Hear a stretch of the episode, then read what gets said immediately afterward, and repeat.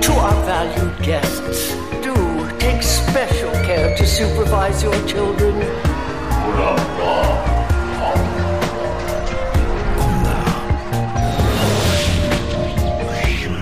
Het is weer ochtend in Pretparkland.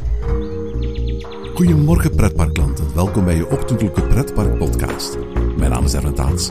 Vandaag hebben Dennis Jans en ik het over Poolse pretparken.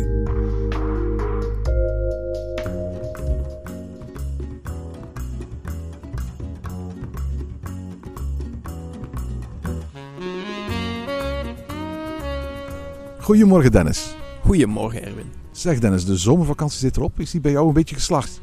Ja, ondanks de rare omstandigheden waar we tegenwoordig in leven, heb ik denk ik toch nog wel een, eh, een fijne zomer gehad met een aantal eh, hoogtepunten. Ook in pretparkland zijn er een aantal bijzondere dingen gebeurd en binnen en buitenland. Luisteraars, die weten dat in elk geval één van mijn dromen niet gerealiseerd is. Ik had ooit verteld dat als het zo was dat Biden de grens voor, voor Europeanen open zou stellen, dat ik ergens nog een last minute zou proberen te boeken om, om ergens zo een weekje of twee weken in Orlando uh, te doen. In elk geval op het moment dat we deze podcast opnemen zijn de grenzen tussen, tussen Amerika en Europa voor gewoon toeristisch verkeer nog altijd gesloten. En ben ik helaas nog niet in de Verenigde Staten of is een, buitenlands Disneypark uh, geraakt. Uit de vorige aflevering weten jullie dat ik wel al in Disneyland Parijs ben geweest. Maar dat is natuurlijk een mager substituut voor uh, twee weken Orlando of, of Anaheim. Um, jij bent um, um, geen Disneyparken gaan bezoeken, maar je bent wel naar een pretparkland geweest. Een land dat de afgelopen jaren steeds prominenter de aandacht van heel veel achtbaanliefhebbers kreeg. Waar ik nog nooit geweest ben. Ja, klopt. Polen. Dat is een, een, tripje wat ik ondertussen ook al een aantal jaren gepland had staan. Maar, uh, kan niet veel langer dan een jaar of zes zijn, hè? Nee, dat is waar inderdaad. Alles is daar qua pretparken in ieder geval uh, relatief jong. En is ook pas sinds een paar jaar bij ons op de kijker komen te staan. Um, maar dat tripje is dit jaar eindelijk eens een keer kunnen doorgaan. En ik heb eindelijk eens een keer het vliegtuig genomen om daar eens een heel aantal vette achtbanen te doen. We weten dat er een, een Plopsa-park in um, Polen is. Uh, Mayaland Konati. Daar hebben ze ook een, een achtbaan, een kloon van Heidi de Ride in, in de Pannen. Als ik me niet vergis. Die ook heel fraai gethematiseerd lijkt te zijn. Uh, maar daar ben je niet naartoe gegaan. Je bent naar Legendia en Energielandia gegaan. De belangrijkste achtbaanbestemmingen in het land, hè? En dat zijn twee parken die ook niet zo heel erg ver van elkaar af liggen. Dus het was een makkelijke reis om dit even kort te doen met vrienden die ook houden van pretparken. En op die manier echt heel even kort, maar zeer intensief te genieten van, van de pretparken die daar staan. Dus Poolse pretparken, daar gaan we het vandaag over hebben. Vertel eens iets over Polen, het land. Wel, Polen in het, in het algemeen is denk ik zeker wel een land wat wel interessant is om een, uh, een bezoek aan te brengen. Al was het maar omdat alles zo ontzettend goedkoop is. Uh, we zijn daar bijvoorbeeld tijdens ons korte tripje van een paar dagen twee keer uh, uit gaan eten. En dat zijn voor prijzen, nou daar krijg je hier geen gerecht voor. Daar eet je dan een voorgerecht, een hoofdgerecht en alle dranken erbij voor diezelfde prijs. Zo goedkoop is daar alles en het is ook nog eens heel lekker. Daarnaast het land natuurlijk zelf. Iedereen heeft natuurlijk wel een idee hoe dat een, een gemiddeld uh, ex-Sovjetland eruit ziet. En de beste manier om dat te zien is om inderdaad in landen zoals Polen, die lid waren van het Warschau-pact, te gaan kijken. Um, en wat daar nog is overgebleven, dat, dat zie je daar heel duidelijk. En daar kun je echt het dichtste bij komen, denk ik, bij hoe het was om te leven onder een communistisch regime. Hoe westers voelt een land als Polen nu aan? Want ik vermoed dat jij ook vooral naar de grote toeristische bestemming bent geweest. Het is een relatief westers land geworden wel. En um, wij zijn verbleven in Katowice, wat een stad is in het zuiden van Polen. Uh, een oude mijnbouwstreek, dus we zagen er ook heel wat dingen die, die duidelijk voor uh, het, communistische regime waren gebouwd. Um, en je merkt dat die steden zijn heel erg aan het doorgroeien naar modernere, meer westerse steden. Um, maar we zijn ook over, uh, om bijvoorbeeld bij Energielandia te geraken, heel veel over het platteland en over heel wat uh, binnendoorweggetjes uh, gereden. Waar dat je ook heel veel ja, fabrieken en ook flatgebouwen en, en andere typische ja, modelbouw uit de tijd van de Sovjet-Unie ziet staan. Natuurlijk, daar zie je dat veel meer dan in de steden. Um, maar ook in Polen zelf en in, in andere landen die deel uitmaakten van het Warschau-pact leeft nu ook een hele generatie die nooit anders heeft meegemaakt dan dat het democratische uh, landen zijn. Voor luisteraars die dit nu horen en misschien ook naar Polen willen afzakken om eens een aantal pretparken te doen, vertel eens hoe dat in de praktijk heeft gewerkt. Wij zijn gevlogen met Wizz Air, wat ook een uh, Oost-Europese vliegtuigmaatschappij is. En als je een beetje van tevoren goed weet waar je naartoe wilt en wanneer dat je dat wilt, en je volgt een beetje de prijzen op Google Flights, dan kun je daar spotgoedkoop naartoe. Uh, wij waren nu met een groepje van drie en we hebben dan besloten om bijvoorbeeld één grote koffer met ons drieën te delen. En dan zijn wij denk ik voor ongeveer 50 euro per persoon retour gevlogen, wat dus echt heel weinig geld is. Um, de reis daar naartoe is eigenlijk relatief eenvoudig. Het is een korte reis, het is ongeveer uh, anderhalf uur vliegen. Uh, dus dat maakt het eigenlijk wel ook een ideale plek om te doen als, als last minute of als citytrip bijvoorbeeld. En eenmaal ter plekke heb je dan alles gedaan met het openbaar vervoer? Uh, wij zijn uh, uiteindelijk in, uh, in Katowice ligt al een van de twee parken waar we naartoe zijn gegaan, Legendia. Dus daar zijn we inderdaad met de tram gewoon naartoe gegaan. En het andere park, Energielandia, hebben we bezocht met een bus die ook vanuit die stad vertrok. Alles is daar heel erg makkelijk te doen eigenlijk met het openbaar vervoer, tenminste voor zover dat wij het nodig hadden. Alright, dan gaan we het vooral hebben natuurlijk over de pretpark. Het eerste is Legendia. Ja, heb ik de afgelopen jaren een aantal keren voorbij horen komen. Eigenlijk met name voor één coaster. Maar jij kunt ongetwijfeld meer vertellen over dat park, hè? Ja, het, het, park, ik heb een beetje mijn research gedaan voordat ik vertrok op vakantie over uh, waar dat park nu eigenlijk vandaan komt. En het is een heel oud park. Uh, ze zeggen zelf dat ze gestart zijn met de bouw in 1956. Dus echt een jaar na de opening van Disneyland in Anaheim eigenlijk. Nu, daar merk je niet zo heel erg veel van als je daar bent, maar daarover later wel meer. Um, enkele jaren daarna hebben ze de eerste bezoekers ontvangen en het was eigenlijk vooral een lokale permanente kermis. Daar stonden heel wat kermisattracties die ook echt in de eigendom waren van de staat. De staat baatte dat park uit en dat was eigenlijk niet veel meer dan gewoon een, plek waar je heel wat verschillende, ja, eerder toeristische activiteiten had voor de vrije tijdsbesteding van de lokale bevolking. Daar stonden niet alleen attracties, er was ook een dierentuin. Sinds 2015 is dat park overgenomen door een skimaatschappij. Uh, dus eigenlijk een beetje vergelijkbaar zoals Walibi Belgium en de Walibi parken eigendom zijn van Compagnie de Zalp, die ook een aantal uh, skiliften beheren. Uh, net zoals daar, maar dan gaat het om een, als ik het goed onthouden heb, een Slovaakse partij. En dus ook dat parkje Legendia, zoals het sindsdien heet. Ja, het park heette oorspronkelijk het Silesisch Attractiepark. En dus de lange naam is eigenlijk, ik ga het niet in het Pools zeggen, maar komt eigenlijk neer op Legendia Silesisch Attractiepark. Het is een parkje van zo'n 26 hectare, lees ik op Wikipedia. Dus ja, een kleine plopsalante pannen, om, het daar maar eventjes mee te vergelijken.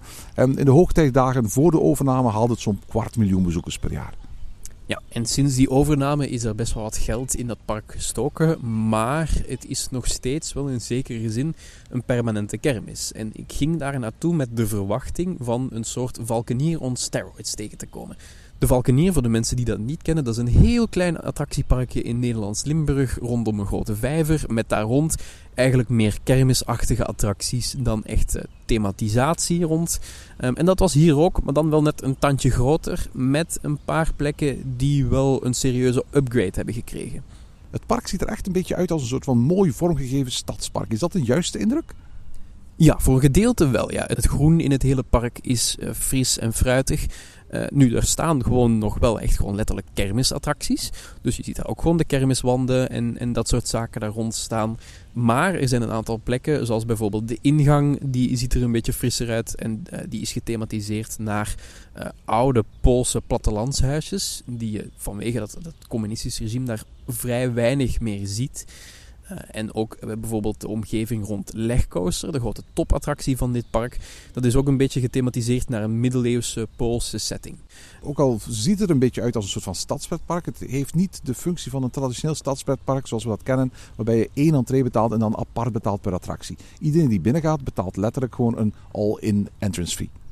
Ja, en tegenwoordig is het ook zo dat alleen het park volgens mij eigendom is van die skimaatschappij. Dus ook alle attracties die daar omheen staan, die dus vroeger één groot geheel waren, toen het nog allemaal uh, eigendom was van de overheid, uh, die horen daar niet meer bij. Dus er gaat bijvoorbeeld ook een kabelbaan over een deel van het park heen. Dat kun je niet doen met je entreebewijs van het park zelf. Maar binnen zijn wel alle attracties uh, deel van je ticketprijs. Ik denk dat we weten dat er een aantal grotere achtbanen staan. Maar voor de rest, wat, wat, wat staat er nog? Kermisspul vooral? Heel veel kermisspul. Een aantal dingen die uh, interessant zijn, omdat ze hier in de buurt niet meer zo te, te, te vinden zijn. Bijvoorbeeld een, een Hus Rainbow, zo van die attracties die we vroeger wel kenden uit Bobbejaanland. Uh, de Rainbow daar en de Aztec in Walibi Holland, die allemaal verwijderd zijn naar een groot ongeluk in Liseberg. Er staat er nog eentje daar en dat was uh, mijn eerste die ik ooit gedaan heb. Dus best een leuke attractie om een keer mee te nemen. Dat is echt jaren 80 nostalgie. Dat, dat, dat ademt inderdaad al meteen een soort van Sovjet-sfeertje uit, alleen maar de gedachte daaraan. Een andere bijzondere attractie die daar uh, ook nog staat is een, is een vliegtuigjesmolen. Die het meeste doet denken aan de variant die ook in Blackpool Pleasure Beach staat. In Blackpool in het Verenigd Koninkrijk. Uh, dat is een soort vliegtuigjesmolen, ja, die is een beetje moeilijk te beschrijven. Uh, die enorm hoog is, die aan enorme lange kettingen vasthangt en die ook een enorm lange rit weggeeft. Het duurt echt wel 6, 7 minuten om zo'n ritje daar te maken. Het is zo'n klassieke circle swing attractie. Ontworpen uh, door de Amerikaanse engineer en achtbaandesigner Harry Trevor. En een heleboel van zijn attracties kennen we natuurlijk uit de boardwalks en de piers in de Verenigde Staten. En daar is uiteraard ook Coney Island in New York er eentje van. Mensen die wel eens in, Anaheim geweest zijn, in, Disneyland, weten dat daar een, een, uh, een, variant staat onder de naam Golden Zephyr. Uiteraard een nieuwe variant, echt uh, pas gebouwd in, in 2001 door Morgan Manufacturing. Daar uiteraard gethematiseerd, zodat hij verwijst naar de oude rocket ships van Buck Rogers en Flash Gordon. Het is een soort van combinatie van een Dumbo-molen en een zweefmolen. Hè? Het is een unieke attractie en daarom neem je het toch wel eens gewoon mee als je daar bent. En het duurt ook gewoon lekker lang. Het duurt denk ik toch wel een dikke 7, 8 minuten om daarin te zitten. Dan kun je heel eventjes uitwaaien. Er staat ook, en dat interesseert mij natuurlijk zeer, een dark ride. Een dark ride die ook veel gelauwerd is. Basilisk. Ja, en dan komen we bij een aantal bedrijven die bij ons wat beter bekend zijn. Dat is een, eh, een trackless dark ride, een shooter, dus een interactieve dark ride. En dat kennen we bijvoorbeeld van Challenge of Tutankhamon of Popcorn Revenge in Walibi Belgium. Eh, de karretjes zijn gemaakt door ETF, dus dat zijn dezelfde karretjes als die attracties of Symbolica in de Efteling bijvoorbeeld. Um, dan hebben we nog Alterface, het bedrijf uit Waver, die achter de schermen zit. En Jora Vision, die de thematisatie heeft verzorgd in deze attractie. Het is eh, bij lange na geen goede dark ride. Het is een moderne dark ride, hij ziet er netjes uit, maar het is geen goede dark ride. En goed, het is een, het is een screen-based ride zoals er zoveel zijn. Ik bedoel, Popcorn Revenge is ook maar schieten naar schermen natuurlijk. Wat maakt Popcorn Revenge beter dan Basilisk? Popcorn Revenge zit wat mij betreft iets meer um, actie in, iets meer coherentie. Um, en ook een iets duidelijker verhaal, ondanks dat het ook redelijk simplistisch is daar. Uh, en bij Popcorn Revenge is de weinige props die er zijn van fysieke decoratie, die zijn wat mij betreft daar beter uitgewerkt. Hier was het allemaal cardboards en 2D-thematisatie. Er verschijnt bijvoorbeeld midden tijdens de rit een, een grote draak. Maar dat is gewoon een 2D-tekening die met een heel trage beweging ineens verschijnt. En dat zou je dan moeten verschieten. Het is echt geen goede dark ride hoor. er is bijvoorbeeld ook geen muziek in het gebouw zelf aanwezig. Die zit in de speakers van je kaartjes verwerkt. Maar die valt ook halverwege de rit af en toe wel eens stil als je tussen scènes heen beweegt. Eh, je moet nu echt niet speciaal voor deze dark ride helemaal naar Polen gaan. Dat is het absoluut niet waard. Het lijkt mij ook zo'n typisch sleutel op de deur project. Ik kan me niet voorstellen dat ze daar bij Legendia uh, een eigen ontwerpafdeling hebben. Dus als zij zoiets nodig hebben, dan gaan ze letterlijk gewoon naar een bedrijf. Ik stel maar eventjes voor een Jora Vision.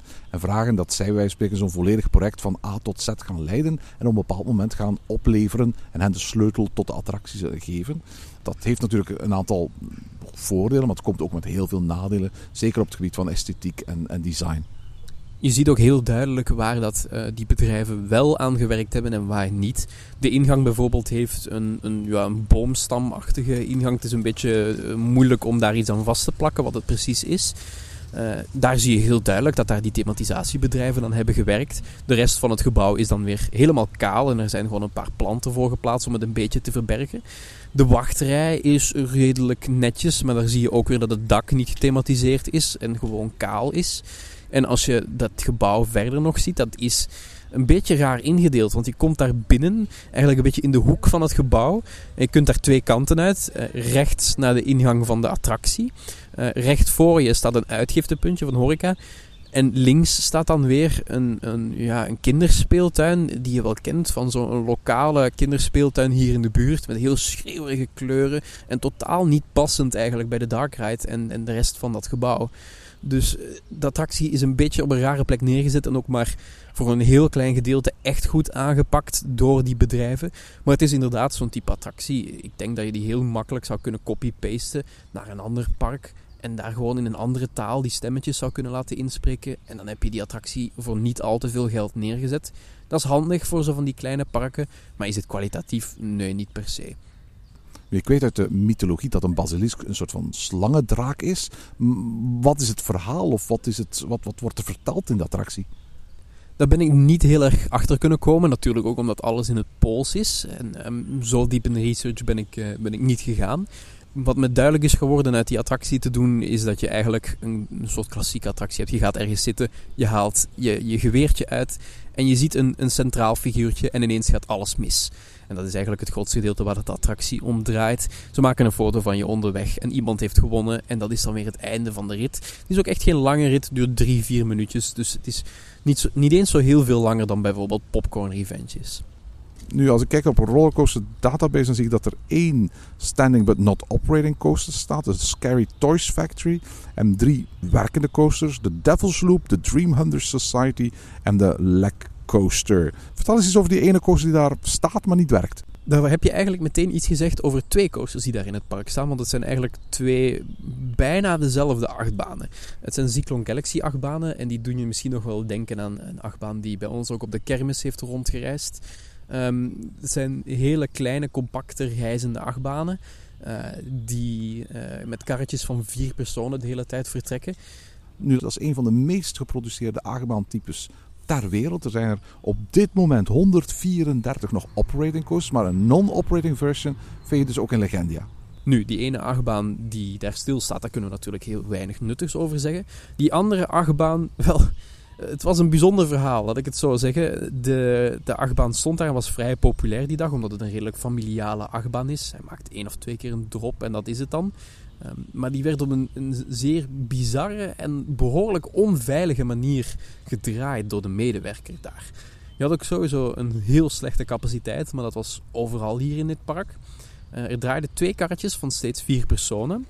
En in het nou, half uurtje dat we hebben staan wachten voor deze achtbaan, puur voor een, een, keertje gedaan te hebben, hebben wij drie keer gezien dat een karretje een rollback had, nog voordat hij op de lifthill terecht kwam.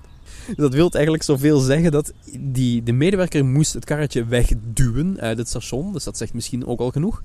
En als dat karretje te zwaar was, dan haalde die net de anti-rollback op de lifthill niet. Waardoor hij dus terug richting het station begon te rollen. En de medewerker dus door het draaiende parcours heen moest gaan wandelen om dat karretje op de lifthill te gaan duwen. Dat hebben we minstens drie keer gezien terwijl we daar stonden te wachten. Nou, als dat karretje dan wel op de ketting geraakte en op de lifthill, dan moest dat karretje natuurlijk aan het einde geremd worden. Dat werd ook met een ketting gedaan, wat voor een vrij harde klap zorgde. Maar die ketting en ook de ketting op de lifthill werden manueel bediend door de medewerker. Wat er dus voor zorgde dat de medewerker het grootste gedeelte van de tijd aan een grote oude draaiknop stond te draaien, die eruit zag alsof die nog persoonlijk door Lenin gemaakt was stond te draaien puur om de luchtdruk van de remmen af te halen als het karretje stil stond. Dat zag er zo bizar en zo onveilig uit. Ik wou net zeggen, zo levensgevaarlijk. Het was ontzettend sketchy en we zijn er ook echt alleen maar ingegaan om te kunnen zeggen dat we er één keer zijn ingegaan en we hebben de credit, om het zo maar even te zeggen. Ja, en je hebt je leven nog. Dat, uh, ik weet niet hoe het is gebeurd, maar ik heb mijn leven voorlopig nog. Dan heb je ook nog een achtbaan die heet de uh, Diabelska Petla om het even in het Pools te zeggen. In het Engels vertaalt de rollercoaster database dat naar de Devil's Loop. Een, um, een achtbaan van de Franse achtbaanbouwer Soquet uit 2007. Klopt. En het is eigenlijk, lijkt het een beetje als een imitatie van die goede oude Schwarzkopf looping coasters. Zoals vroeger in Bobbejaanland had in Slagharen. Maar dan met twee loopings achter elkaar. En dan een beetje alsof het de AliExpress variant is. Het ziet er veel goedkoper uit. Maar vooruit is deze achtbaan best nog wel leuk om te doen. Want dat moet ik even bij vertellen. Als je op de voorlaatste rij gaat zitten, dan zijn daarvan de stoeletjes omgedraaid. Dus dan kun je die achtbaan ook achterwaarts beleven. Een beetje wat uh, Park Asterix volgend jaar gaat proberen met Tonnerre de Zeus. Daar ga je ook helemaal achterin kunnen plaatsnemen om het hele parcours achterwaarts te doen. Disneyland Parijs heeft dat zelfs ooit gedaan met een Indiana Jones coaster. Alleen dan niet met één karretje, maar met alle karretjes waar je een aantal seizoenen lang dat volledige circuit achterwaarts kon doen. En dat was voor mij een bijzonder pijnlijke ervaring. Ja, het zijn eigenlijk over bij de meeste achtbanen die ik achteruit heb gedaan, vind ik het meer een gimmick dan dat het iets toevoegt aan de baan. Um, hier was dat zeker ook. Als je achteruit ging, kon die best wel ruw en pijnlijk zijn, omdat je natuurlijk niet kunt voorbereiden op de bocht die er eventueel aankomt. Vooruit kon je dat wel doen en was het eigenlijk nog wel een vrij aangename achtbaan om te doen zeker niet bijzonder. En je mist er zeker niet iets aan als je deze achtbaan nooit hebt gedaan in je leven. maar best nog wel eens leuk om een keertje mee te nemen.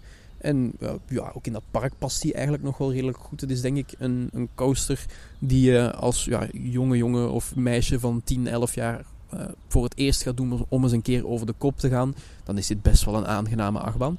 Het is ook een achtbaan die misschien sommige mensen nog in het Verenigd Koninkrijk gedaan kunnen hebben. Hij heeft in, uh, in twee parken gestaan, in Lightwater Valley en The American Adventure. En is in 2007 dan naar Polen verhuisd en daar was het toen uh, de eerste achtbaan van Polen.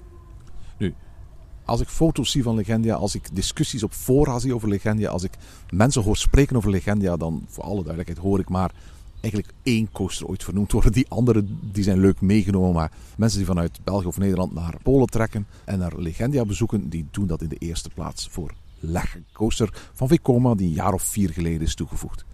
En dat is volledig terecht. Legcoaster is een, is een Bermuda Blitz achtbaan, dus een nieuwe generatie Vekoma achtbanen. En dat is een ontzettend goede achtbaan. Ehm, ik denk dat als je. Het is dat we dit jaar in België een aantal wereldklasse achtbanen hebben bijgekregen. Maar als die vorig jaar in België stond, was het met afstand de beste achtbaan van het land. Het is raar, hè? niet al te lang geleden, als je de naam Vekoma vermeldde, dan dacht men aan die SLC's, dan dacht men aan, boomerangs, dan dacht men aan gestandaardiseerde kiddie coasters, die na een aantal soepele jaren doorgaans verwerden tot de grootste rammelbakken van het park. Vekoma heeft, sinds het door Japanners is overgenomen, echt al een nieuw elan gekregen. Hè? Ja, en het moet tegenwoordig ook veel meer concurrentie aan van andere bedrijven, zoals Intamin, zoals RMC, zoals GCI, die uh, kwalitatief veel betere achtbanen kunnen leveren dan die kiddie coasters of die SLC's of die boomerangs. Uh, vandaag de dag bouwt Vekoma een aantal achtbanen die zeer de moeite waard zijn. En op dit tripje, daar komen we later nog op terug, heb ik heel veel nieuwe generatie Vekoma achtbanen gedaan. Die zijn stuk voor stuk heel erg goed. En Legcoaster is een absoluut hoogtepunt. Um, het, is eigenlijk in zekere zin een redelijk klassieke achtbaan. Die gaat gewoon een lift heel op. Um, met een geniale first drop die je misschien wel een beetje kent. Zoals uh, Conda, zoals Expedition GeForce. Uh, die draait af naar rechts. Waardoor dat je op de, de laatste rij echt een briljant moment van airtime hebt. Heeft een aantal zeer goede inversies. Is intens. Ik had een, een grey-out zoals ze dat noemen. Dat een beetje grijze waas kreeg voor mijn ogen. Uh, er zitten een aantal goede airtime momentjes in. En, dat moet ik er ook al bij vertellen, heel veel mensen gaan misschien de neiging hebben om naar dit park toe te gaan puur voor legcoaster. Ze maken er een aantal ritjes op en zijn misschien daarna weer weg. Dit is de ene coaster waarbij ik echt kan aanraden, doe hem zo laat mogelijk nog een keer. Er is geen enkele andere coaster waarbij ik zoveel verschil merkte in hoe dat die ochtends reed en hoe dat die s'avonds reed. Ochtends zijn er delen van de baan die een beetje uitrijden zijn en een beetje saai zijn. S'avonds is dat echt rammen door die baan. Is dat echt een waanzinnig goede achtbaan. En eventjes vermelden natuurlijk dat deze achtbaan ontworpen is door Benjamin Bloemendaal. Uh, het hoofd van concept engineering van Vekoma en luisteraar vanochtend in Pretparkland. Die onder meer ook Fly voor Fantasland ontworpen heeft. Hals über Kopf in Tripsdrill. The Guardians of the Galaxy Cosmic Rewind Coaster in Epcot die binnenkort opent. En een andere achtbaan die straks ook nog aan bod zal komen. Dus een goede stamboom heeft Lek Coaster wel. En uh, het grote voordeel van dit park is dat het een heel familiaal park is. Er zijn daar amper trail-seeking tieners. Dus bij Legcoaster hebben we eigenlijk nooit meer dan 10 minuten moeten wachten. En eh, we hebben uh, volgens mij ook een tiental ritten op die hele dag gedaan op deze achtbaan. Terwijl toch in de rest van het park, daar waren wel een aantal wachttijden van een uur of langer. Albel hoor ik je toch, los, los van een aantal zijopmerkingen, heel positief zijn over dit park. Uh, ja, omdat ik hier eigenlijk ook precies heb gevonden wat ik verwachtte. Ik ging hier niet naartoe met de verwachting van thema te zien of een, of een wereldklasse pretpark. Ik ging hier naartoe om een permanente kermis te zien met een paar pluspunten waar ik gewoon eens een keer een dagje mee ging vermaken. En dat is exact wat ik gedaan heb daar. We gingen daar gewoon met vrienden leuk een fijn dagje hebben met die ene topcoaster erbij. En dat was het ook. Nu, er waren wel een paar punten die, die wel echt heel bijzonder waren en echt niet zouden kunnen hier in de omgeving. Qua veiligheid dan toch en capaciteit. Aan de ene kant uh, hadden we bij, bij grote coasters als Leg dat daar de hele dag maar één treintje op stond. Maar goed, de maximale wachttijd die daar heeft gestaan was 20 minuten met één trein. Dus zo nodig was dat ook weer niet. Maar er was daar ook bijvoorbeeld een waterattractie, een soort shoot-to-shoot-achtige attractie, zoals de Niagara en Bellewaarde en de Splash in Duinerel bijvoorbeeld. Uh, daar reden over een hele baan, een traject van ongeveer 7 tot 10 minuten of zo, reden maar drie bootjes. Wat ervoor zorgde dat, ondanks dat de wachttijd niet enorm was, die toch wel 70 minuten was overdag. En dat gebeurde wel bij meerdere attracties, dat de capaciteit daarvan heel erg laag lag. Die andere achtbaan, die Cyclone Galaxy, reed dus ook maar met twee karretjes. Wat ervoor zorgde, ik heb het uitgerekend terwijl we daar in de wachtrij stonden, dat daar ongeveer 175 mensen per uur doorheen konden. Daardoor ontstonden in dat park wel een aantal lange wachtrijen. En qua veiligheid, er waren hier een aantal dingen die zo bizar waren voor als je België of Nederland gewend bent. Bijvoorbeeld bij Legcoaster, daar moet je met twee medewerkers staan. Dat is iets wat gewoon in die achtbaan zit. Daar zit een knopje links vooraan en een knopje rechts achteraan om die achtbaan te starten. Ehm, en ongeveer tegelijkertijd moet er dus een medewerker op al die knopjes geduwd hebben. Maar wat er hier gebeurde is dat de medewerker rechts achteraan op die knop duwde en over de trein heen stapte. En dat dan de achtbaan vertrok en dat de medewerker die links vooraan uh, zat dan op de knopjes duwde zodat die trein kon vertrekken. Is dat dan geen dodemansknop die ingedrukt moet blijven? Voor zover ik weet is dat bij een heel aantal achtbanen wel degelijk het geval. Inderdaad, dan moeten die ingedrukt blijven. Ik weet bijvoorbeeld van Baron 1898, die knop mag je niet loslaten terwijl die treinen rijden, want anders stopt die achtbaan simpelweg. Er zijn ook genoeg achtbanen waarbij dat er een systeem is waarbij dat er een bepaalde tijd overheen mag gaan van een aantal seconden, die dan net te kort is voor de medewerker om terug te rennen naar het andere paneel, zodat je dus niet met één medewerker deze attractie kunt laten draaien. Het was blijkbaar in ieder geval wel genoeg om over te kunnen stappen, maar mijn reden waarom dat zo gevaarlijk is, is dat die medewerker die kijkt wel of zijn collega wel juist is overgestapt. Maar er moet maar eens iets misgaan. Of je moet maar eens per ongeluk een keer verkeerd kijken. Of er moet maar ergens een voet blijven vastzitten. Eenmaal dat die andere medewerker op de knoppen heeft geduwd, dan gaat die achtbaan meedogenloos verder. En dat kan wel echt heel gevaarlijk zijn. Een ander iets wat we bijvoorbeeld hadden is, ze hebben daar een rapid van Hafema, die je bijvoorbeeld kent van Django River in Toverland of van uh, Bobbejaanland, El Rio. En uh, dat zijn attracties, rapids in het algemeen, waar je ook meerdere medewerkers nodig hebt. Je hebt iemand nodig die je begeleidt bij het in- en uitstappen. En je hebt iemand die bij de knoppen zit en bij de camera's kijkt. Maar hier was er maar één medewerker die dus alleen het in- en uitstappen regelde. Er stond dus met andere woorden niemand bij camera's of ook niemand in de buurt van een noodstop. Ik heb nog even gekeken of er ergens niet toevallig eentje verborgen was waar dat die medewerker naartoe zou kunnen stappen. Er stond er geen. Dus die volledige Rapid River draaide op één personeelslid? Inderdaad. En als je per ongeluk of expres in dat water springt in die rapid, ja, die stroming, daar kun je onmogelijk tegen inzwemmen. Bij zo'n rapid, daar zitten balken onder water om die golven te creëren. Dat is levensgevaarlijk als je daarin valt. En als er dus niemand doorheeft dat halverwege in het parcours, het verste weg van het station, dus met andere woorden, iemand in het water is gevallen, ja, dan kan het zomaar zijn dat je in dat water blijft liggen en het niet meer kunt navertellen, zolang dat er niemand op dat exacte moment op een noodstop kan duwen die de stroming meteen kan laten stoppen. Heb jij jezelf als bezoeker ooit fysiek onveilig gevoeld in het park? Er is geen enkel moment geweest waarvan ik zelf heb gezegd van nu durf ik niet meer in deze attractie. Dat komt ook omdat ik zelf heel goed weet hoe dat ze werken natuurlijk. En natuurlijk ook gewoon wel verantwoordelijk genoeg ben om niet in het water te springen in een rapid natuurlijk. Maar er waren wel genoeg momenten waarvan ik dacht: hoe is dit überhaupt door een keuring heen kunnen komen? En hoe keurt een, een, een keurder dit goed? Maar goed, los van die side note, eigenlijk al al een fijne dag naar verwachtingen in een Pools park dat het midden houdt tussen een kermis en een echt pretpark. Met een waanzinnige coaster die je elk van onze luisteraars meer dan kunt aanraden. Hè? Ja, absoluut.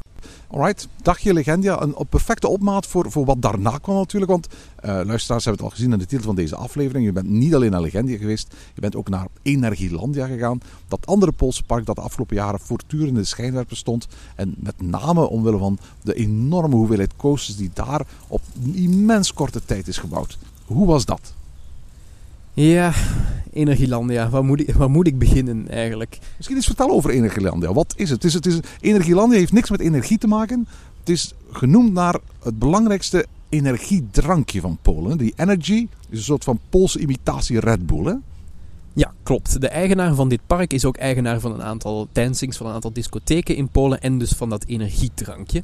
En het park staat inderdaad hier bekend rondom die enorme expansiedrift die het park heeft. Het park is dit jaar zeven jaar oud en heeft 17 werkende achtbanen staan. Een kleine rekensom leert natuurlijk dat dat ongeveer gemiddeld genomen 2,5 achtbaan per jaar is. En dat maakt van Energielandia volgens mij intussen uit het niets het park met het meeste aantal werkende achtbanen van Europa. Hè?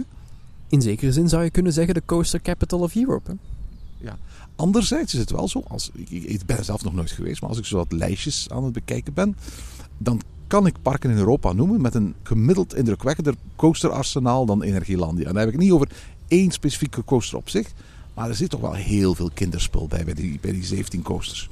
Er zit heel veel prularia bij. En zeker in de oudere gedeeltes van het park. In het begin, vlak bij de ingang. Daar zit eh, de halve catalogus van, van SBF Vista eh, groep. Die zit daar bijvoorbeeld met allemaal kinderachtbanen. En ik kan me eigenlijk niet anders inbeelden dat, dat Energielandia het type park is wat naar een achtbaanbouwer toestapt en vraagt: Verkoop jij achtbanen? De achtbaanbouwer zegt: Ja, af en toe wel eens. Oké, doe er drie en neem er zelf ook in. Ik denk een beetje dat dat de sfeer is waar dit park mee uitbreidt. De, er zijn een heel aantal achtbanen inderdaad van die 17 die echt niet zo interessant zijn. Het is geen Cedar Point waarbij zelfs de iets mindere achtbanen nog wel steeds interessant uitzien. Ja, om die reden is, is het hoogstens dus een rollercoaster capital of Europe, maar zeker geen rollercoaster capital of the world. Zelfs als ze daar volgend jaar weer een achtbaan openen. Ja en nee. Niet iedere achtbaan is interessant, maar er staan een aantal achtbanen van absolute wereldklasse. Dat kun je in, eenvoudigweg niet uh, ontkennen.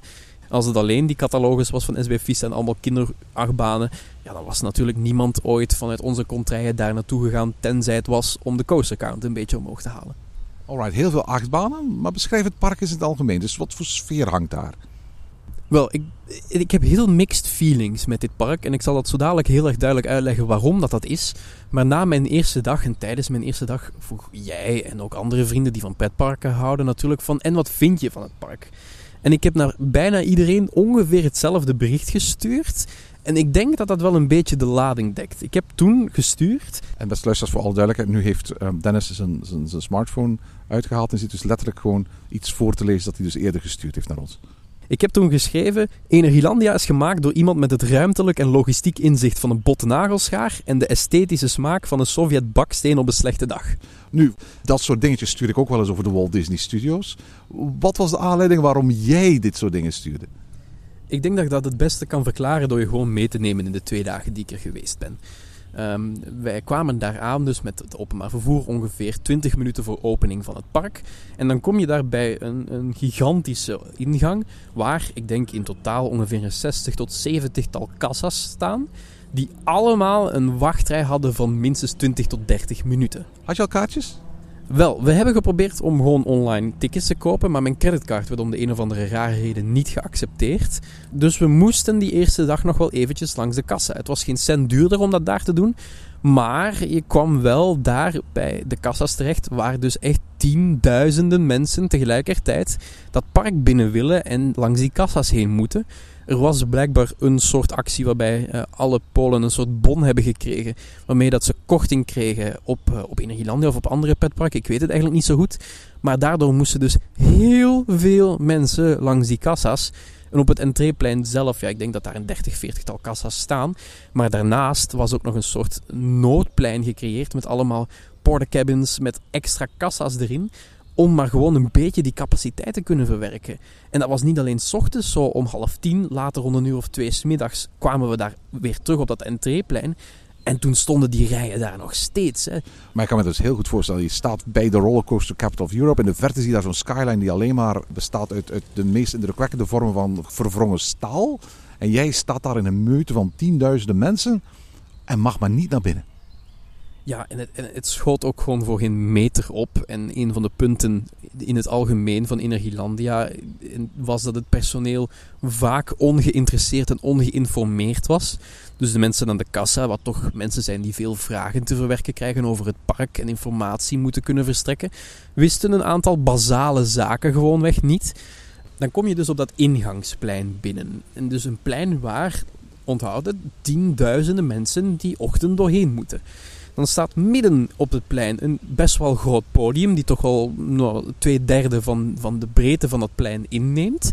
Daar staat dan een, een openingsshow. Ik vind het leuk als parken zoiets doen, maar dit was werkelijk het meest goedkope entertainment wat ik ooit in mijn leven gezien heb. En dan uh, heb je bij heel veel parken dat je een Main Street terechtkomt, of in ieder geval een duidelijk pad het park in, zodat je logistiek gezien mensen makkelijk kunt verwerken. Hier was het het tegenovergestelde. Hier moest je door heel, twee heel dunne steegjes gaan.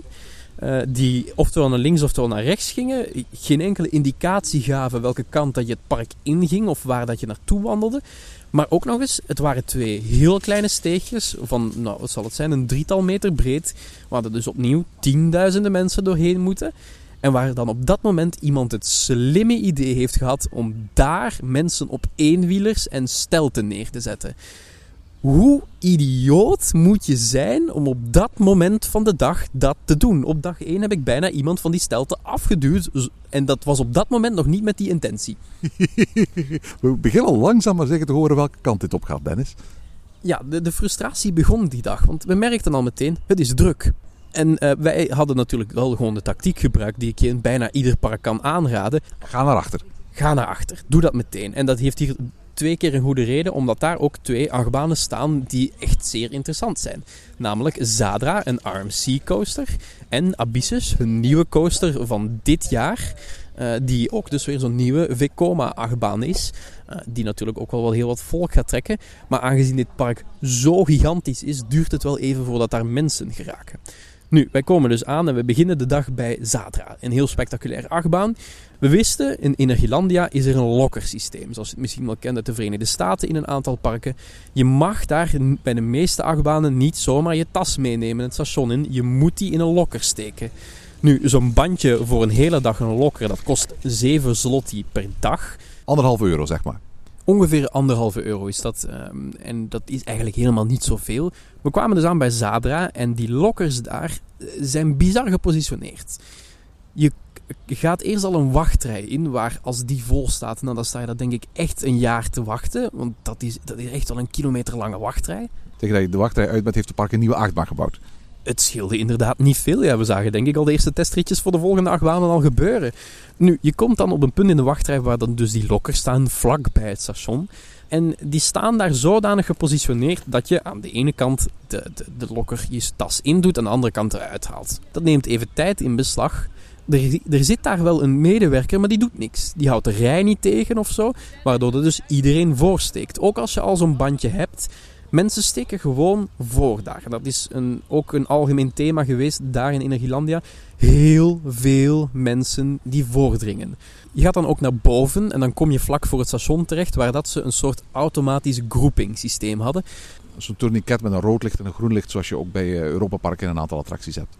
Ja, het is eigenlijk vooral om te vermijden dat er een personeelslid moet staan die moet aanduiden: oké, er mogen nu twee mensen naar de eerste rij en er mogen dan uh, twintig mensen naar de rest van de trein en we hebben nog drie plekken over.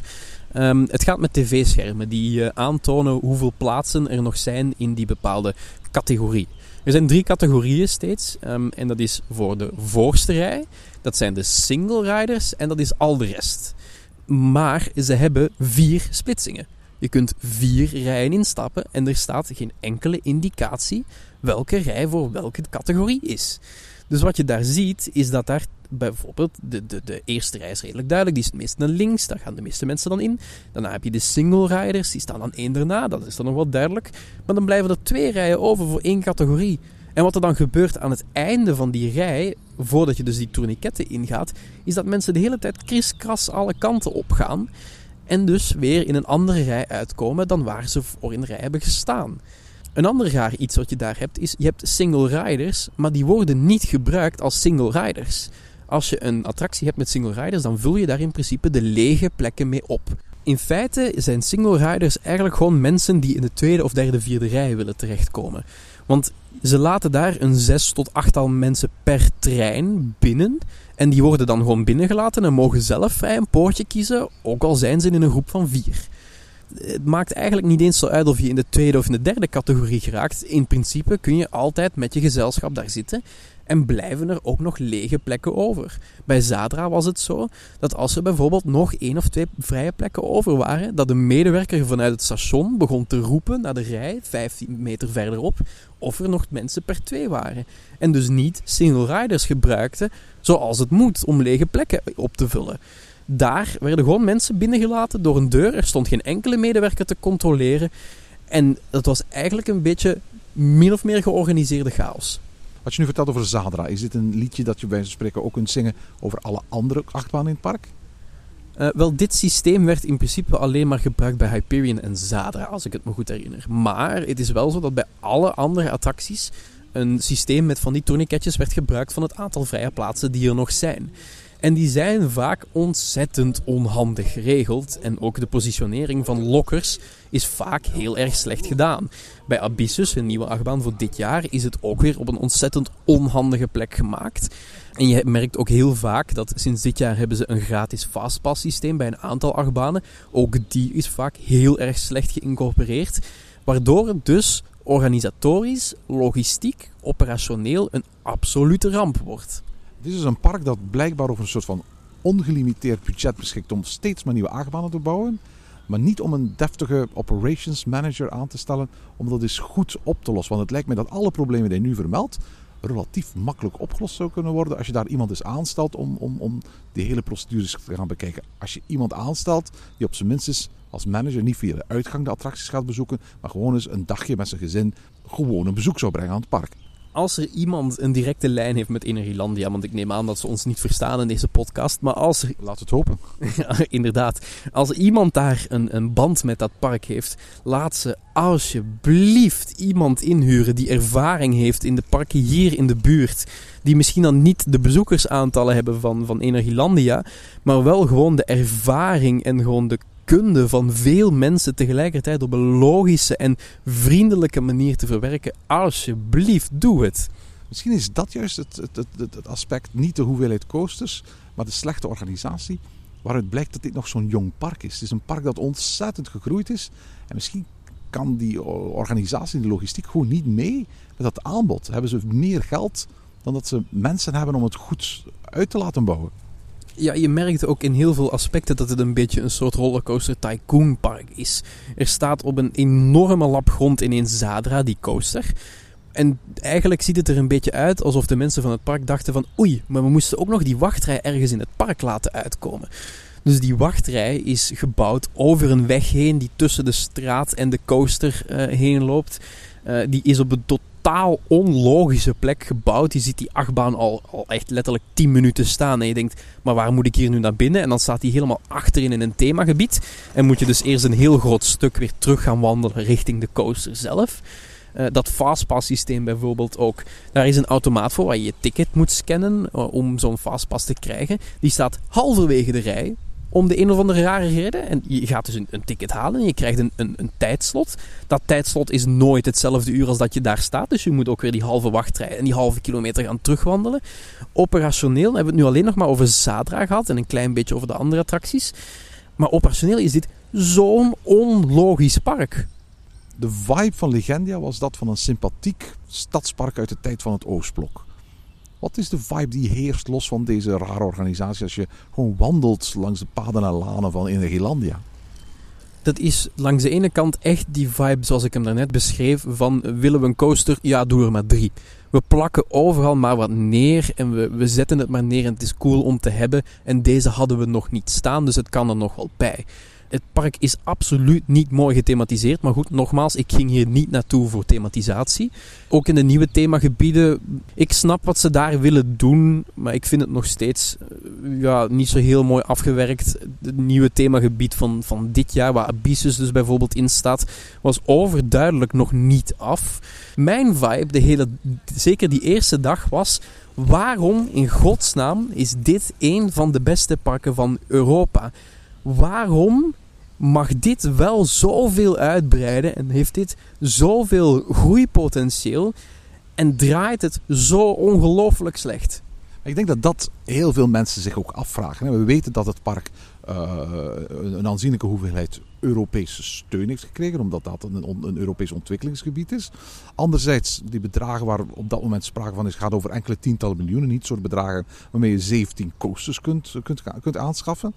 Uh, de eigenaren hebben een groot drankjesmerk. Ze beschikken ook een heleboel discotheken en uitgaansgebieden. Dus wellicht hebben ze ook een andere vorm van inkomsten. Maar het blijft een enorme investering die zij gedaan hebben. Waar halen ze het geld vandaan? Ik denk dat dat ook uh, een beetje te maken heeft met de redelijk maagdelijke markt qua recreatie in, in het Oostblok. Uh, je ziet dat daar heel weinig pretparken zijn en dat die allemaal de laatste jaren beginnen te groeien. Ook Legendia, dat is pas de laatste jaren echt iets groters geworden en echt iets meer dan die permanente kermis. Het maakt niet zo heel erg veel uit wat je bouwt in Polen. Mensen gaan er toch wel naartoe, want er is weinig concurrentie. Nu voor alle duidelijkheid, amper vijf jaar geleden hadden ze nog geen half miljoen bezoekers. Uh, vlak voor corona zat ze aan anderhalf miljoen bezoekers. En de oorspronkelijke doelstelling was om tegen 2025 aan 4 miljoen bezoekers te zitten. Het lukt zowel om mensen in dat park te krijgen, getuigen ook de hallucinante verhalen over de enorme drukte waar jij over vertelt. Ja, en natuurlijk moet ik er ook natuurlijk wel bij zeggen, ik ben in augustus gegaan en dat zal in Polen ook wel gewoon een piekvakantiemoment zijn. Uh, dat is zeker waar, uh, maar dit was niet de drukte die je misschien hebt in een park bij ons in de buurt op een drukke zomerdag. En eigenlijk bij de meeste grote attracties, maar ook een aantal hele kleine attracties, stond voor het grootste gedeelte van de dag gewoon een wachttijd van meer dan 90 minuten. Jelle vanochtend in Pretparkland is ook geweest afgelopen zomer. En hij stuurde mij een hoop wachttijden door van, van, van screens die in het park stonden. En wat daarop viel was dat, ook al staan er heel veel achtbanen, er ook heel veel kiddie rides zijn. Wat je eigenlijk krijgt is een, een, bijna onnatuurlijke verdeling van die enorme groep bezoekers. Waarbij je 20 kiddie rides zag waar er 5 tot 15 minuten wachtrij bij stond. Dan een aantal medium coasters waar er een uur wachtrij stond. En dan een paar grote uitschieters waar pakweg 90 minuten tot 120 minuten per coaster bij stond. De enorme drukte die je hebt ervaren heeft waarschijnlijk ook te maken met het feit dat het park weliswaar exponentieel gegroeid is, maar niet 100% evenwichtig gegroeid met zijn publiek mee. Ja, en dat merk je ook in een aantal attracties die zeker meer richting het begin van het park staan. Dat zijn een aantal attracties die gewoon echt een baggere capaciteit hebben. Er staat een soort een booster-attractie die je misschien wel kent van de kermis. Eh, een, twee grote armen eigenlijk, die gewoon een grote cirkel draaien waar uh, acht mensen tegelijkertijd in kunnen. Dat kan je als park met meer dan anderhalf miljoen bezoekers eigenlijk niet meer doen, hè? Nee, er was eigenlijk zelfs niet eens ruimte om de wachtrij te verwerken, aangezien het zodanig rollercoaster tycoon planet coaster-achtig was. Dat iedere attractie maar naast elkaar gekwakt werd. En dat er, dat er ook gewoon van, van heel wat attracties gewoon dubbele staan. Hè. Er staan twee Vekoma uh, junior coasters. Er staan twee Vekoma junior boomerang coasters in dat park. Er staan van sommige attracties drie varianten in dat park. En nog is het overal extreem druk. Misschien moeten we eens de belangrijkste achtbanen, want daar denk ik zitten onze luisteraars vooral op te wachten, gaan we spreken. Misschien moeten we eens beginnen met de, de allernieuwste. Dat is Abyssus, is dit jaar begin juli geopend, dus net op tijd uh, voor jouw vakantie. En dat is een broertje of zusje van Legcoaster dat je een dag eerder in Legendia gedaan had, hè? Ja, klopt. Het is een net iets andere uh, achtbaan onder een net iets andere naam, maar een beetje hetzelfde idee. Dit was een, uh, een dubbele lounge coaster en um, om eerlijk te zijn viel hij mij een beetje tegen. Uh, de achtbaan gaat wel snel, er zit een heel klein beetje airtime in, er zit een heel klein beetje intense stukken in. Er zitten een paar inversies in, maar over het algemeen vond ik deze achtbaan tegenvallen. Ik heb hem twee keer redelijk richting de ochtend gedaan en ook één keer redelijk richting het einde van de dag. Beide keren vond ik dat er meer in deze achtbaan zat. Dat de trimbreaks die helemaal bovenaan op de tophead zitten heel veel wegnemen van de ervaring. Het was niet de beste achtbaan van het park. 1,3 kilometer lang, bijna 40 meter hoog, 100 km per uur, vier inversies. Benjamin Bloemendaal kreeg in elk geval de statistieken van de opdrachtgever om er iets moois van te maken. Het is in jouw ogen dus minder goed gelukt dan in uh, Legendia. Het is een goede achtbaan, hè? begrijp me niet verkeerd. Het is, uh, het is, als je het hier in, uh, in heel wat parken zou neerzetten, dan zou het uh, een, een, de beste achtbaan van dat park zijn. Zet het in de Efteling en het is de beste achtbaan van dat park. Maar deze keer viel het tegen en, um, en was het leuk om een keertje mee te nemen, maar niet veel meer dan dat. De achtbaan die vaak als synoniem geldt voor Energielandia, dat is Zadra, een coaster 2019 van de Rocky Mountain Construction Company. RMC, die we kennen van Untamed in Walibi Holland, van uh, Wildfire in Kolmarden. Zadra, de coaster waar je het daar net al uitgebreid over had, in elk geval over de manier waarop uh, je die kon bereiden. Maar voor veel mensen synoniem met zo'n beetje de beste achtbaan van het park. Deze achtbaan is totaal geschift. Ik heb nog nooit een achtbaan gehad waarbij de, de ervaring van snelheid zo hard hierin was. Het is niet de snelste achtbaan die ik ooit in mijn leven heb gedaan. 120 per uur gaat hij, dus Silver Star in Europa Park gaat harder. Voilà, maar Silver Star is een uitgestrekt parcours die gaat relatief op het gemak door de elementen heen. Deze achtbaan ramt vanaf het begin van de dag al daardoorheen. We moeten vertellen, het is een, een hyper-hybrid. Dus dat wil zeggen dat hij meer dan 200 voet of meer dan ongeveer 60 meter is ongeveer hoog is. Dat is een ontzettend hoge achtbaan. En hij gaat zo ontzettend snel door die baan heen. En als die baan is opgewarmd, dan, dan, dan, dan voelt het echt alsof je niet meer weet wat er met je gebeurt. En ook als je in de remmen schiet, s ochtends alleen al denk je van, tja, hier had nog een halve achtbaan achterna geplakt kunnen worden. En het was nog steeds briljant geweest. En s'avonds is dat alleen nog maar, maar beter en gaat hij nog harder. Dit is een totaal gestoorde achtbaan en ook absoluut een van mijn favorieten. Alright, dan maken we het rijtje van de heilige drievuldigheid van Energielandia waarschijnlijk af met Hyperion, een coaster van Intamin van bijna anderhalve kilometer lang, 77 meter hoog met een drop van 82 meter. Dus je gaat waarschijnlijk lager dan waar je oorspronkelijk naartoe bent gegaan. Uh, 140 kilometer per uur.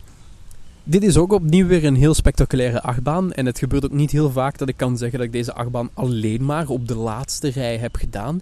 Het is me opgevallen dat de meeste Polen, eh, ook in Legendia, het niet zo heel erg veel uitmaakt waar ze gaan zitten. Ze laten meestal de eerste en de laatste rij wel voor je vrij. Waanzinnig goede achtbaan ook opnieuw weer. Maar ik kan je wel adviseren om in de middelste stoeltjes te gaan zitten. Er zitten vier stoeltjes per rij. En aan de buitenkanten zit er toch wel iets meer trilling in deze achtbaan. Een rattle, zoals we het ook wel eens noemen. Ehm, die je in het midden van de trein niet ervaart. En daar is hij dan ook een stuk beter. Jelle was er ook afgelopen augustus. Die vertelde mij, eigenlijk zijn dat de drie enige coasters voor je naar Nederlandia moet gaan. Meer heeft dat park echt niet te bieden. Eens? Ja, als je dan toch bent, zijn er een aantal coasters die wel interessant zijn. Je hebt de Speed Water Coaster, wat je misschien een beetje doet denken aan een uh, achtbaan à la in Europa Park, maar dan van Intamin. Zo'n beetje als Divertical in um, Mirabilandia. Die heb ik nog gedaan als fantastische coaster was dat. Klopt, best een leuke achtbaan. Uh, mijn probleem was is dat we deze gedaan hebben op de eerste dag en dat dit de, de drukke dag was. Dus uh, het was het moment dat ik eigenlijk niet meer zo heel vrolijk in deze attractie zat. Maar wel gewoon een leuke achtbaan, hè, ondanks dat ik er zelf heel erg nokkig en mottig in zat. Toen ik die deed in Mirabilandia dacht ik van, ach, had het Efteling maar voor zo'n type uh, gekozen toen ze bezig waren met de Vliegende Hollander. Ja, het is een heel leuke achtbaan inderdaad. Je wordt er wel echt zeiknat in. Want het water komt heel makkelijk je boot in. Er zijn geen hoge randen of zo aan de boot. Het komt er heel makkelijk in. Dus eh, ga je niet in met het idee dat je droger uitkomt. Maar dan moet ik toch weer heel eventjes teruggrijpen naar mijn gezaag over hoe slecht georganiseerd dit park is. Uh, de wachtrij voor deze attractie was lang. En het was warm. Dus waren ze zo eh, sympathiek om op meerdere plaatsen in het park trouwens uh, sproeiers neer te zetten die een beetje doen afkoelen. Maar er stonden er zoveel van en ze waren zo slecht onderhouden en ze stonden zo hard aan dat je eigenlijk natter de attractie inging dan dat je eruit ging. zo sneu. Ja, het, het, was weer zoiets belachelijks. En we stonden daar dan 80 minuten te wachten. En weer drongen er heel veel mensen voor. En mensen hadden geen respect voor je persoonlijke ruimte. Ook er waren een aantal boten die een technisch defect hadden. En in plaats van dat ze uit de baan werden gehaald, reden ze gewoon continu leeg door de baan. Dan heb je nog Mayan, dat is een, ja, SLC van VCOM, een standaard SLC neem ik aan. Het is een standaard model en het is volgens mij uh, de laatste SLC die er ooit gebouwd is. Um, Vekoma maakt er eigenlijk geen meer, omdat er natuurlijk nu concurrentie is met hun nieuwe uh, suspended trailcoaster, zoals bijvoorbeeld Hals over Kop in Tripstil. Um, dus deze wordt eigenlijk niet meer gemaakt, behalve als je Energielandia bent en een grote som geld op tafel legt. Maar dit is dus een nieuwe track met ook de nieuwe treinen die we sinds dit seizoen ook kennen uit de Condor in Walibi Holland. Bij de Condor in Walibi Holland zei ik, dit zijn goede treinen en dit is een goed idee voor iedere SLC maar niet voor de Condor. De Condor had er gewoon niet meer mogen staan. Mayan is eigenlijk een vrij aangename coaster. Het is nog steeds niet de beste aller tijden en is nog steeds niet super soepel. Maar het is aangenaam en ik heb hem een tweede keer voor mijn plezier gedaan. Ook van Vekoma is een Space Warp Formula. Ja, heel klein achtbaantje, één lancering erin, een paar inversies en een kleine oppervlakte. Uh, dit is wat mij betreft een ideale achtbaan voor kleine parken die eens in de 10, 15, 20 jaar zo'n grote spectaculaire achtbaan willen hebben. Parken à la Drivliet, Duinruil, Slagharen, dat soort parken. Dit was een heel erg fijne achtbaan. Intens, fijne inversies, een beetje hangtime, een beetje airtime, fijne lancering. Uh, ook nog met een redelijke capaciteit, want ik kan met twee treinen rijden. Uh, dit was in mijn mening zelfs een betere achtbaan dan Abyssus. Nog een Vekoma is de Dragon Rollercoaster. En als ik foto's ervan bekijk op Rollercoaster Database, dan denk ik van, die heb ik al eens gedaan. Dat klopt. Dit is uh, exact een model zoals in uh, Vaar op Sommerland staat, in Denemarken. Gaat hij ook zo onder de grond? Hij gaat inderdaad ook onder de grond. Hij is ook op een meertje gebouwd. Uh, nu, in, in dit geval een, een heel lelijk uitziend meer, waar ook een, een splash battle is opgebouwd. Waar ze er ook twee van hebben in dit park, want waarom niet? Uh, maar wat dit is um, uh, ook een heel erg leuk model. Dit is een best intense achtbaan. Een wel met een heel lage capaciteit. Omdat je maar met één trein kan rijden. De achtbaan remt af in het station. Maar het is wel echt een leuke achtbaan. En ik kan eigenlijk alleen maar adviseren, als je eens een keer op tijd komt, begin gewoon in het park met deze achtbaan en ga dan naar Zadra en Abyssus, waar het toch wel rustig zal zijn aan het begin van de dag. Dan heb je hem eens meegenomen en het is echt wel een leuke achtbaan daarvoor. We hebben nu zes, zeven coasters besproken. Er zijn nog tien over. Maar voor alle duidelijkheid, dat zijn echt kiddie coasters. Dat doe je, die, de rest van wat er staat, dat zijn Big Apple coasters, dat zijn rupsjes, dat zijn, dat zijn kleine Vekoma Junior coasters of boomerangetjes. Die doe je voor de credit. Als je zo'n creditlijstje bijhoudt. Ik, hou die credits voor mezelf niet bij. En ik denk dat wat dat betreft, als ik het zo zie, denk ik met een coaster of 6, 7 alles gedaan zou hebben in dit park wat ik wil doen. In dat geval zeker. Uh, en aangezien het druk was, ondanks dat we de tweede dag uh, zijn teruggegaan en dat het al stukken rustiger was en dat we dit soort kleinere achtbanen ook hebben mee kunnen nemen en wat re-rides hebben kunnen maken, uh, heb ik nog steeds zes achtbanen niet gedaan in dit park. En voor mij is het wel irritant, want ik hou zo'n coasterlijstje wel bij en ik had het toch wel leuk gevonden om die kiddie coasters toch één keertje mee te nemen. Dan heb je zo'n Big Apple coaster niet gedaan. Nee, ja, daar mis ik inderdaad niet zo heel veel van. Maar toch, ik heb ook bijvoorbeeld een Vekoma Junior coaster gemist. Oké, dat is geen bijzonder model, exact hetzelfde zoals in Plopsaland te pannen. Maar dan nog, ik had hem graag meegenomen. En voor de coaster count is het natuurlijk wel leuk om te zeggen dat er in, in drie dagen tijd ineens 20 achtbanen zijn bijgekomen. zeg maar, staat er nog ander spul? Ik bedoel, hebben ze ook Dark Ride of zo? Um, ja, hier wordt het moeilijk, want door de drukte heb ik maar één andere attractie gedaan die geen achtbaan was. En dat was de Rapids van het park, wat een, een Intamin Rapids is. Een heel lelijke Rapids die het vooral moest hebben van de effecten die naast de baan stonden. En voor de rest, er zijn ook shows in het park. Er zijn volgens mij één of twee dark rides waarvan ik gewaarschuwd was dat het een absolute ramp was. Dus we hebben het ook niet de gok opgewaagd om daar dan 60 minuten voor in de wachtrij te gaan staan. Want ook daar stond er zo'n enorme wachtrij. Um, er zijn een paar positieve puntjes die ik wel kwijt moet eh, over Energielandia. Misschien laat ik eerst eens beginnen met het Fastpass systeem. Ik heb het al een paar keer over gehad. Er zijn vier achtbanen waarbij je dat kunt gebruiken. Dat zijn Hyperion, Zadra, Abyssus en Mayan. Vier best wel belangrijke achtbanen. Hoe werkt het? Je gaat met je ticket naar een automaat bij die attractie toe. Je krijgt op dat ticket een uur uh, uitgedrukt. En 10 minuten voor dat uur en 10 minuten na dat uur, in die marge, mag je binnenkomen bij de Fastpassrij en mag je eigenlijk meteen instappen. Dat is een prima systeem. Let wel, als jij een twee dagen ticket voor het park koopt, dan geldt dat maar één keer per ticket. Dus het is niet zo dat je op twee verschillende dagen die fastpass kunt gebruiken. Het is als je op dag 1 al je fastpassen hebt gebruikt, dan kun je ze op dag 2 niet nog eens gebruiken. Dan zijn er nog twee andere punten waar dit park bovenmatig goed scoort. Bovenmatig voor hoe ik het park beoordeel. Dat is aan de ene kant de operations van de achtbanen zelf. Er staat ontzettend veel personeel bij, eh, bij de attracties zelf. En die zorgen er echt wel voor dat die treinen heel snel doorwerken. Net zoals in Europa Parken, die treinen staan daar nooit lang stil en er staat meer dan genoeg personeel. Tweede goede punt is het eten en het drinken. De horeca in het algemeen. Er is hier ontzettend goede en ontzettend veel horeca. Ik heb weinig parken, buiten misschien Europa Park, waarbij ik in het park rondloop en me bedenk: dit zou ik vandaag wel willen eten. En dan is het er gewoon. Dat heb je niet zo heel veel plekken. Ik heb hier loaded fries gegeten. Ik heb hier een, een, een turkey leg gegeten om nog een beetje in de Disney stemming te komen. Ik heb hier ook bijvoorbeeld een hamburger met pulled chicken gegeten. En het is allemaal spot en spot goedkoop. Waardoor dat je natuurlijk ook wel alle remmen loslaat en uiteindelijk nog steeds heel veel geld uitgeeft. Maar ja, dat hoort erbij. Het nadeel is wel, oké, alle horecapuntjes zijn open. Ik ben geen enkel gesloten horecapunt tegengekomen. Geen tekort op de arbeidsmarkt daar. Toch wel, want overal staat wel te weinig personeel in die restaurantjes. Dus het gaat allemaal wel heel erg traag. En als je op de piekmomenten gaat eten, dan sta je ook weer 30 tot 45 minuten te wachten op je eten. En dat is behoorlijk frustrerend als je daar twee, drie kassa's ziet staan, maar dat er maar één van gebruikt wordt we hebben ongetwijfeld heel veel luisteraars die wel al eens verlekkerd hebben zitten kijken naar die zwoele vormen van Zadra en Abyssus en Hyperion. En toch eens die kant uit willen. Wat voor adviezen zou je geven? Ik kan weinig goede levensadviezen geven in het eh, leven. Ik ben daar niet zo bijzonder in. Maar als ik één ding mag meegeven, doe het niet tenzij je buiten het hoogseizoen gaat. Ga nooit, maar dan ook nooit van je leven op van die extreem drukke dagen naar Energielandia. Lessons learned dus. Ja, absoluut. Ik heb het gevoel dat ik vijf jaar ouder ben geworden op één dag daar. En uh, ga ook zeker voor twee dagen, zelfs al ga je op een rustige dag, want dan kun je ook eens wat andere attracties meenemen die eventueel ook wel leuk zijn. Ik weet het niet, ik heb ze niet gedaan. Maar ga nooit van je leven op zo'n drukke dag, want je zult er echt oprecht spijt van hebben. Alright, pretparkland Polen, één keer en nooit meer? Wel, dat weet ik nog niet zo goed. Op die eerste dag in Energielandia had ik echt de neiging om te zeggen: als ik vandaag de belangrijkste coasters gedaan heb, dan weet ik zelfs niet eens of ik die tweede dag van mijn ticket wel wil gebruiken.